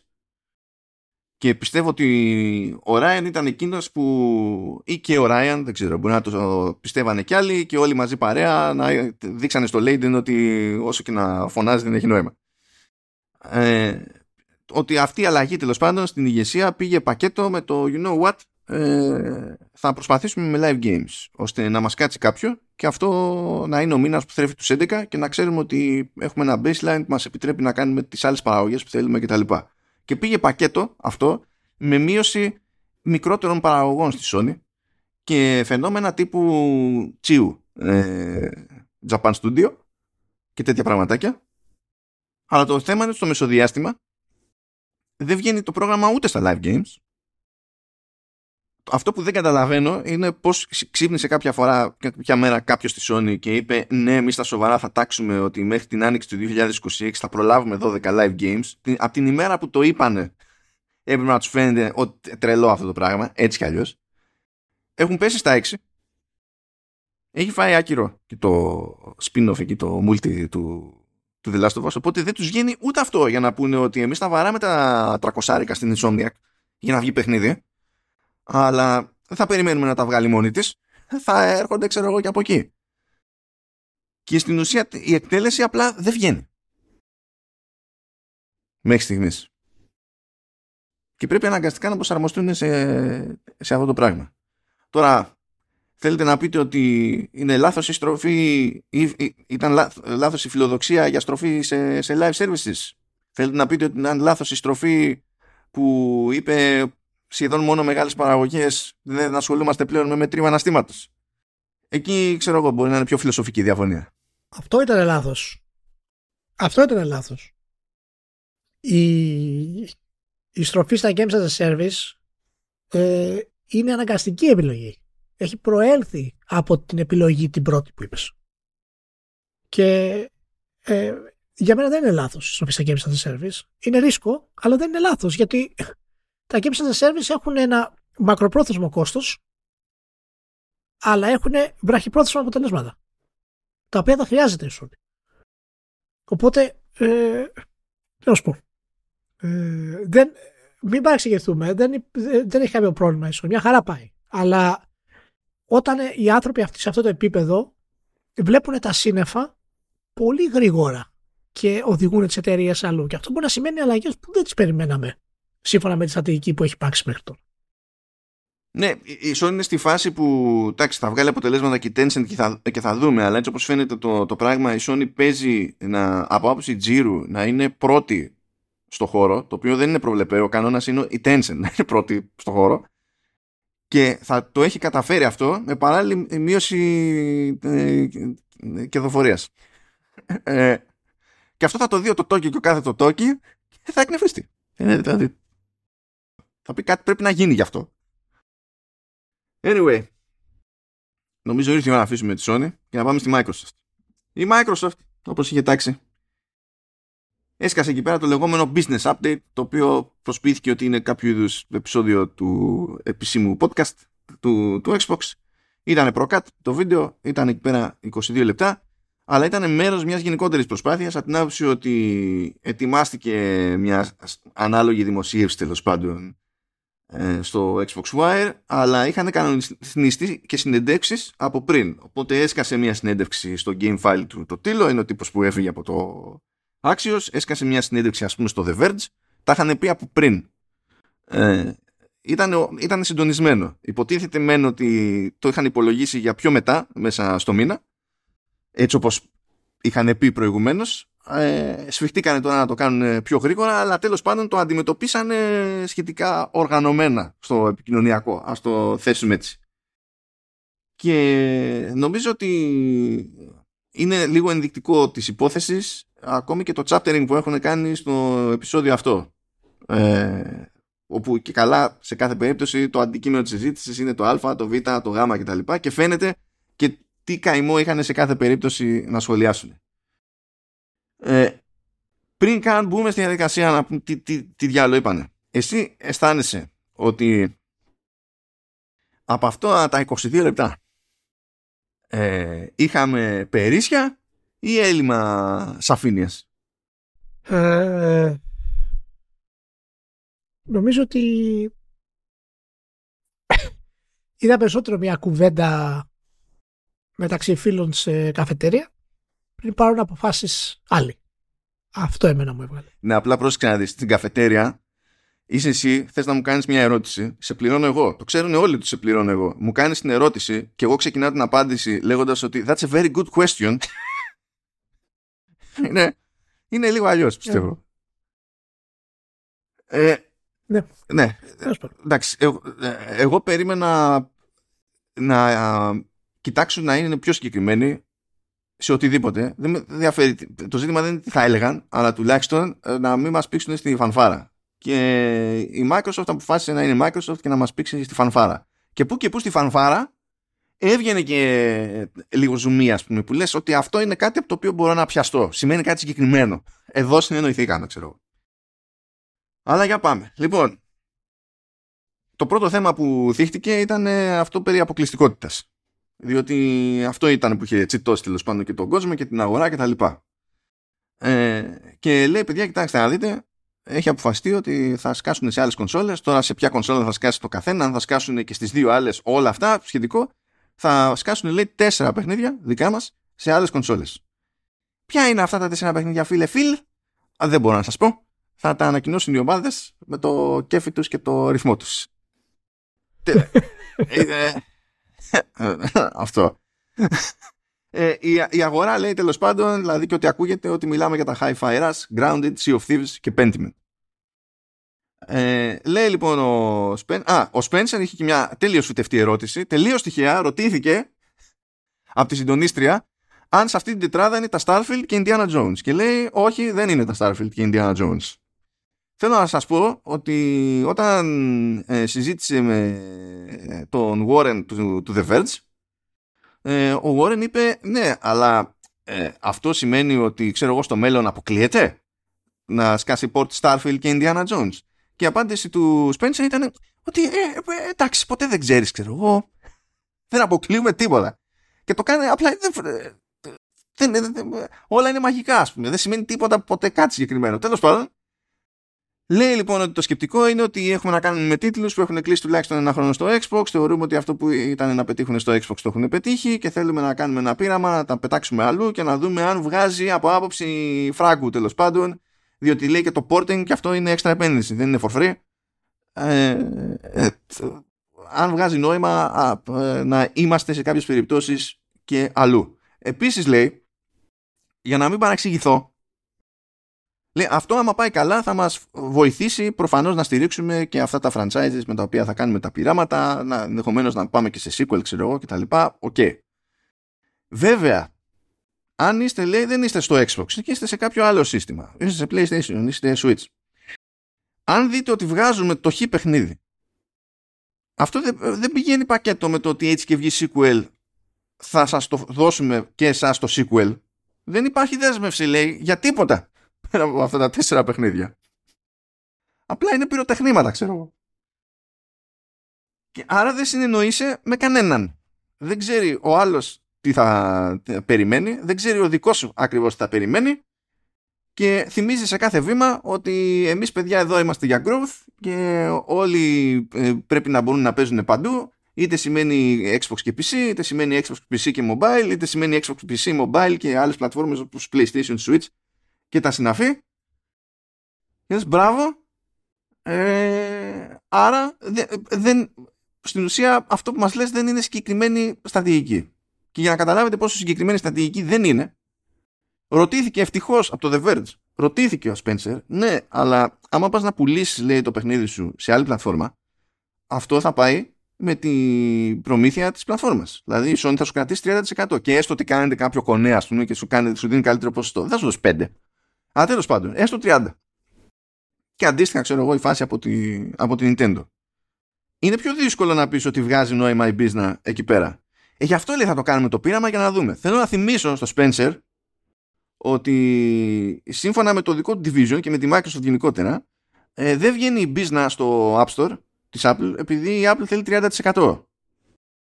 Αλλά το 30% της Sony και της κάθε Sony και της Nintendo τέλος πάντων δεν είναι από μόνο του τόσο αποθαρρυντικός παράγοντας για να κάνει αυτά τα ports. Ναι.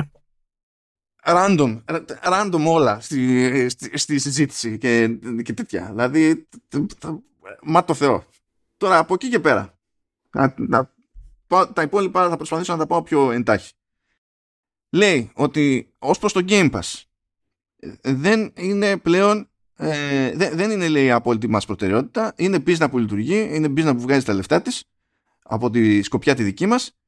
Και τελείως τυχαία σας αναφέρουμε ότι στην ανακοίνωση του Diablo το αναφέρουμε αυτό, ούτε καν συζήτηση για το Game Pass, ότι έχουμε φτάσει σε 34 εκατομμύρια συνδρομητές που πληρώνουν, όχι που είναι στο περίπου και με €1 εδώ και εκεί. Όλοι οι τίτλοι λέει, οι δικοί μας που θεωρούνται first party θα συνεχίσουν να σκάνε κατευθείαν με το καλημέρα στο Game Pass. Θα αρχίσει να ρολάρει και η φάση με τίτλους Activision Blizzard και 28 Μαρτίου λέει Sky το Diablo 4. Οκ.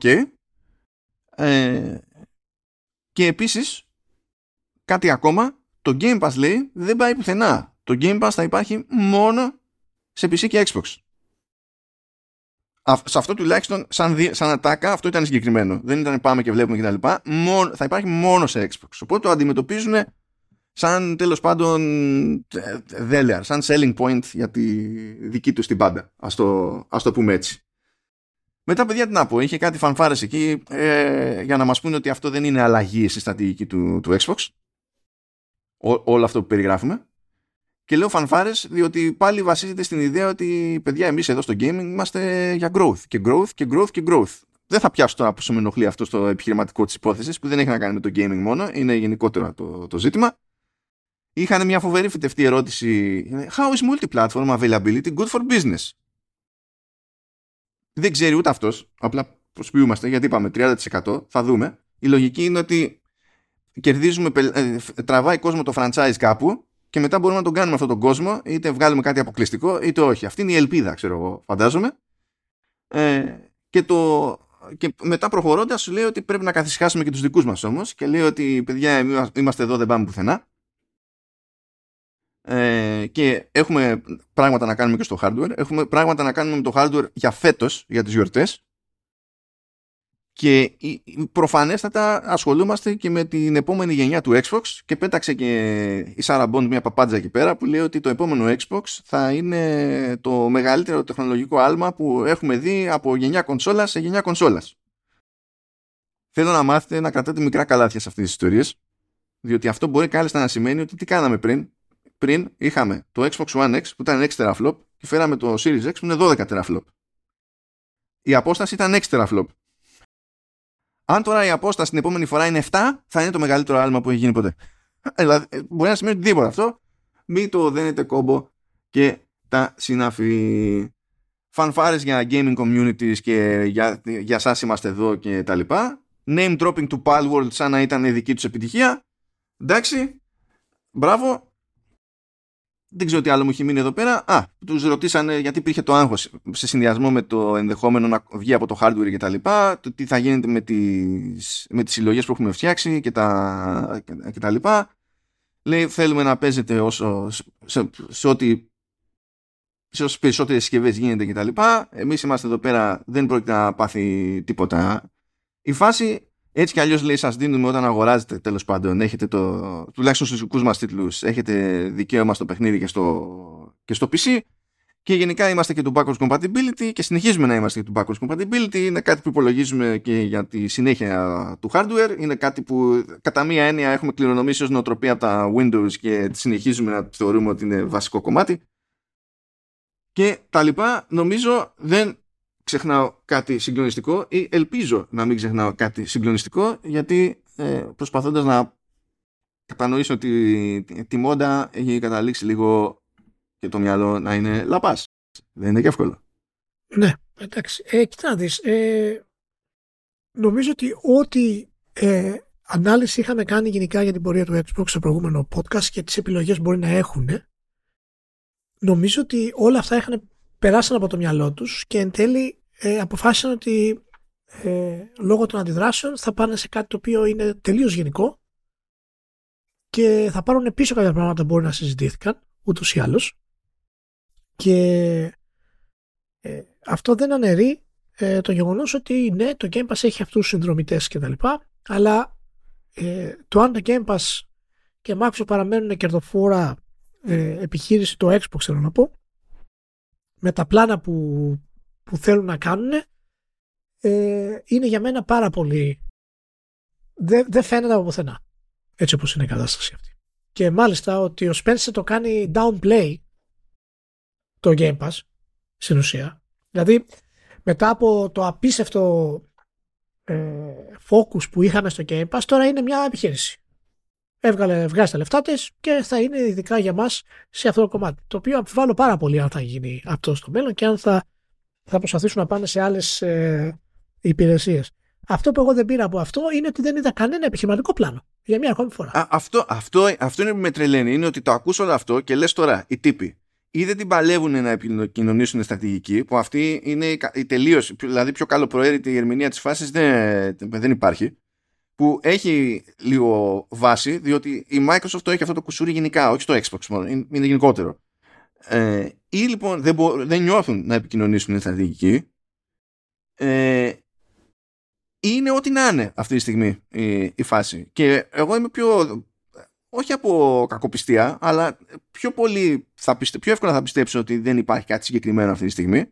Αυτό που λέει στο The Verge επίσης ο Spencer, ότι ξέρω ότι δεν θα με πιστέψει κανένας, αλλά το ζήτημα δεν ήταν ποτέ να γίνει ο κακός χαμός με το Game Pass. Ναι, παιδιά, ήταν στους στόχους που έπρεπε να πιαστούν για να πάρει καλό μπόνους ο Nadella για 2 χρόνια. Και δεν το πιάσανε για 2 χρόνια. Και μετά σταμάτησε το Game Pass να παίζει ρόλο στον bonus του Nadella. Αυτά δεν λένε ποτέ δεν ήταν ο στόχος μας. Ό,τι να είναι. Είναι αυτό. Είναι να είχαμε να λέγαμε. Είναι πραγματικά είναι μια παρουσίαση ειδικά φτιαγμένη για να ικανοποιήσει όσους είχαν παράπονα. Εγώ έτσι το βλέπω.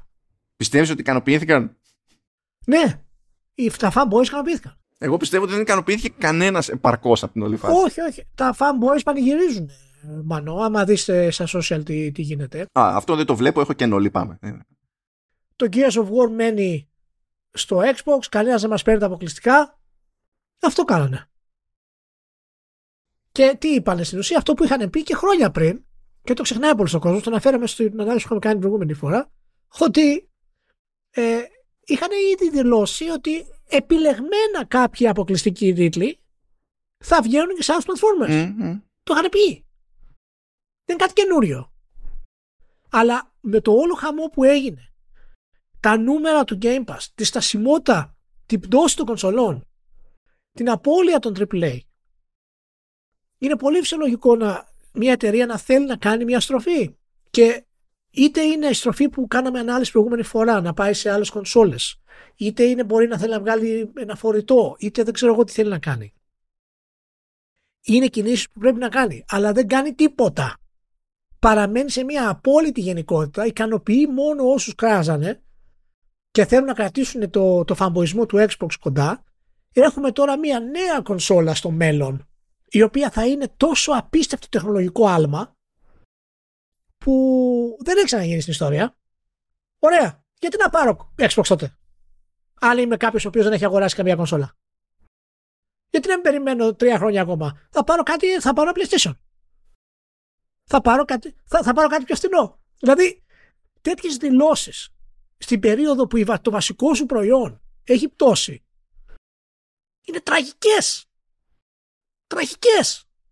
Ηλία, άκου εδώ τώρα το επίπεδο της αποτυχίας στο μίνιμουμ στην επικοινωνία, αλλά εγώ πιστεύω και σε στρατηγική.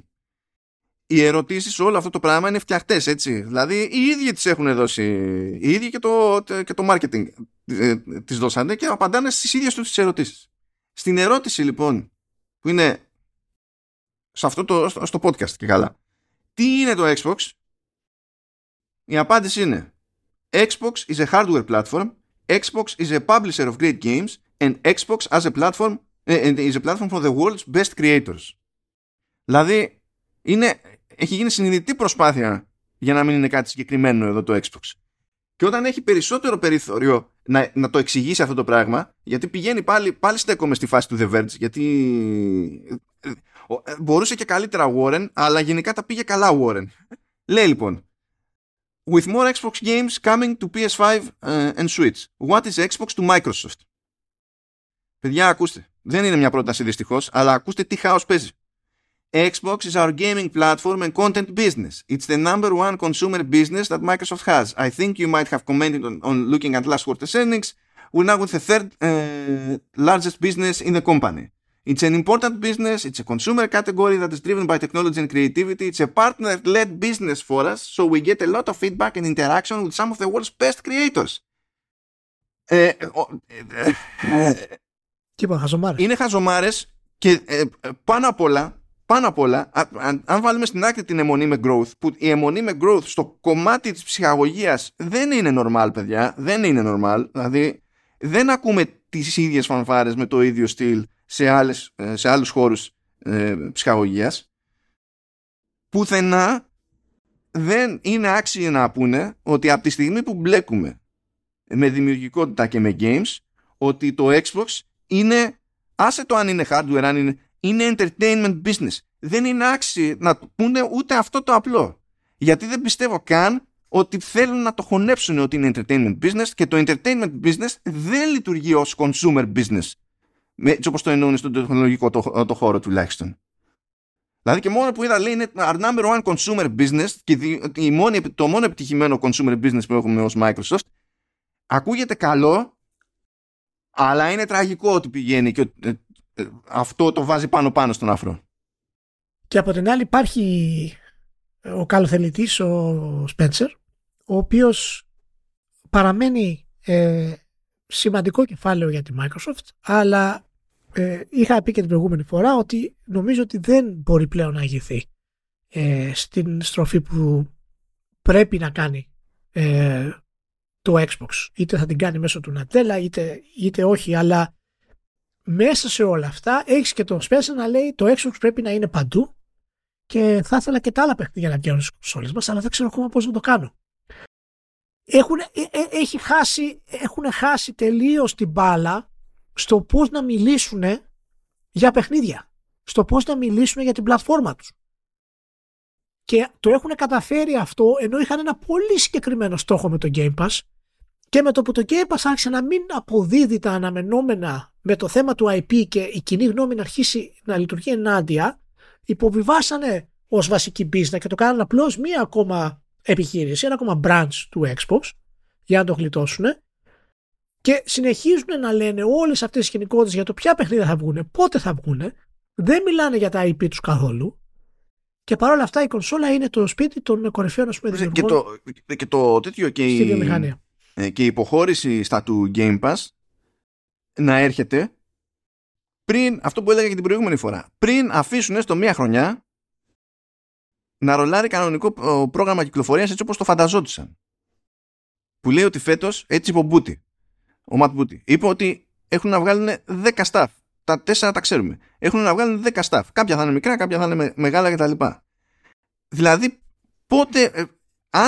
Αν το Game Pass δεν έπρεπε να δοκιμαστεί σε μια χρονιά σαν κι αυτή, που έχεις από τη δική σου την πάντα αρκετά πράγματα να πεις ότι θα βγούνε και θα σκάνε day one εκεί, ενώ δεν θα σκάνε day one αλλού,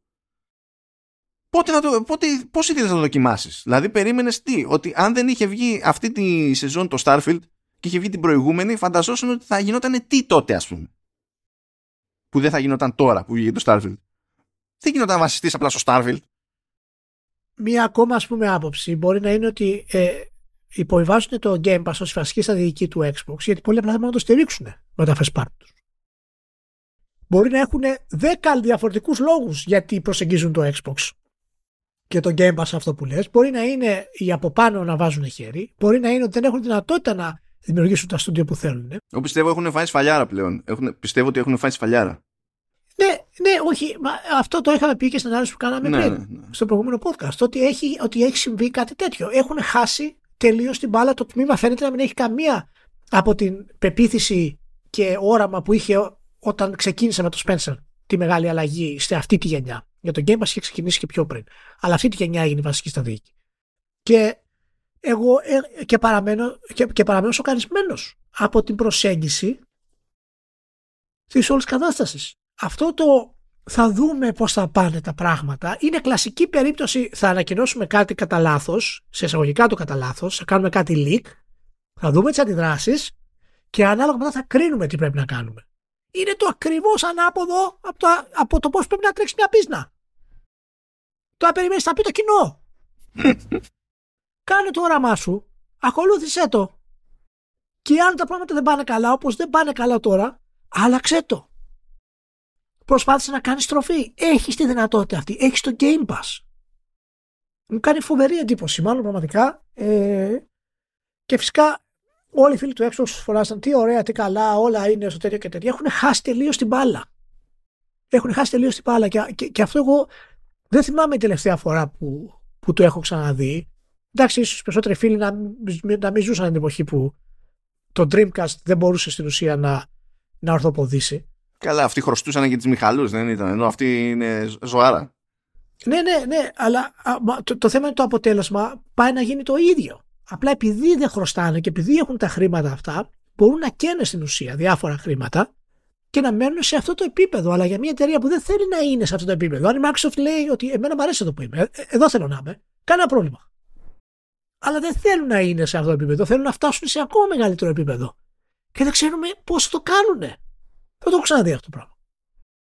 Από τη στιγμή που βάζεις το Game Pass, πες ότι εμείς στο Game Pass περνάμε μια στρατηγική πλέον η οποία είναι δευτερεύουσα, υποστηρικτική, δεκτό. Οκ, άμα θες να το αλλάξεις, το αλλάζεις. Okay.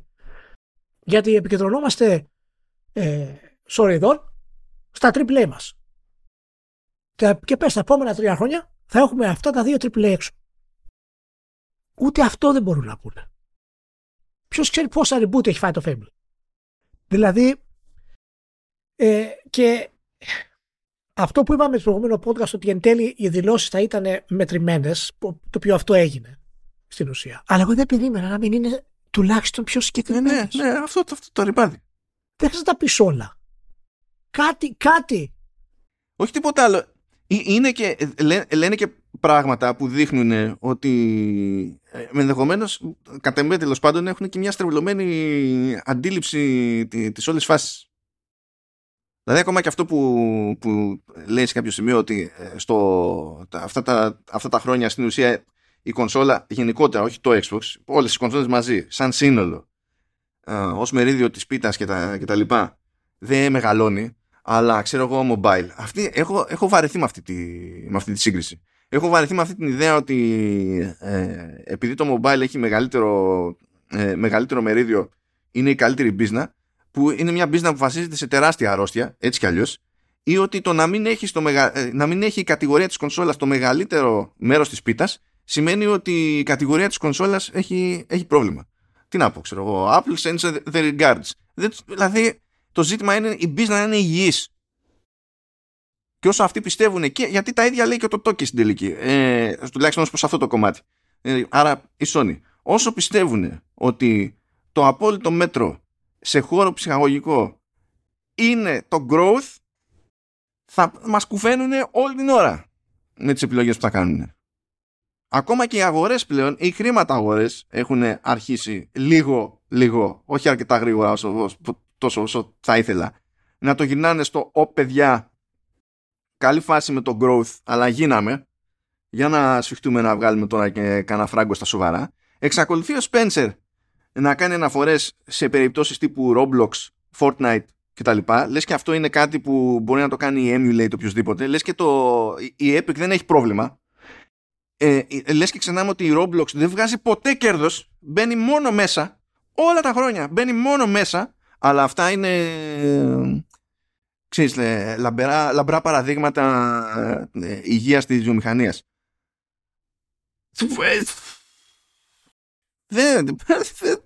Δεν δέχομαι ότι το ζω, ρε παιδί μου, όλο αυτό. Δεν το δέχομαι.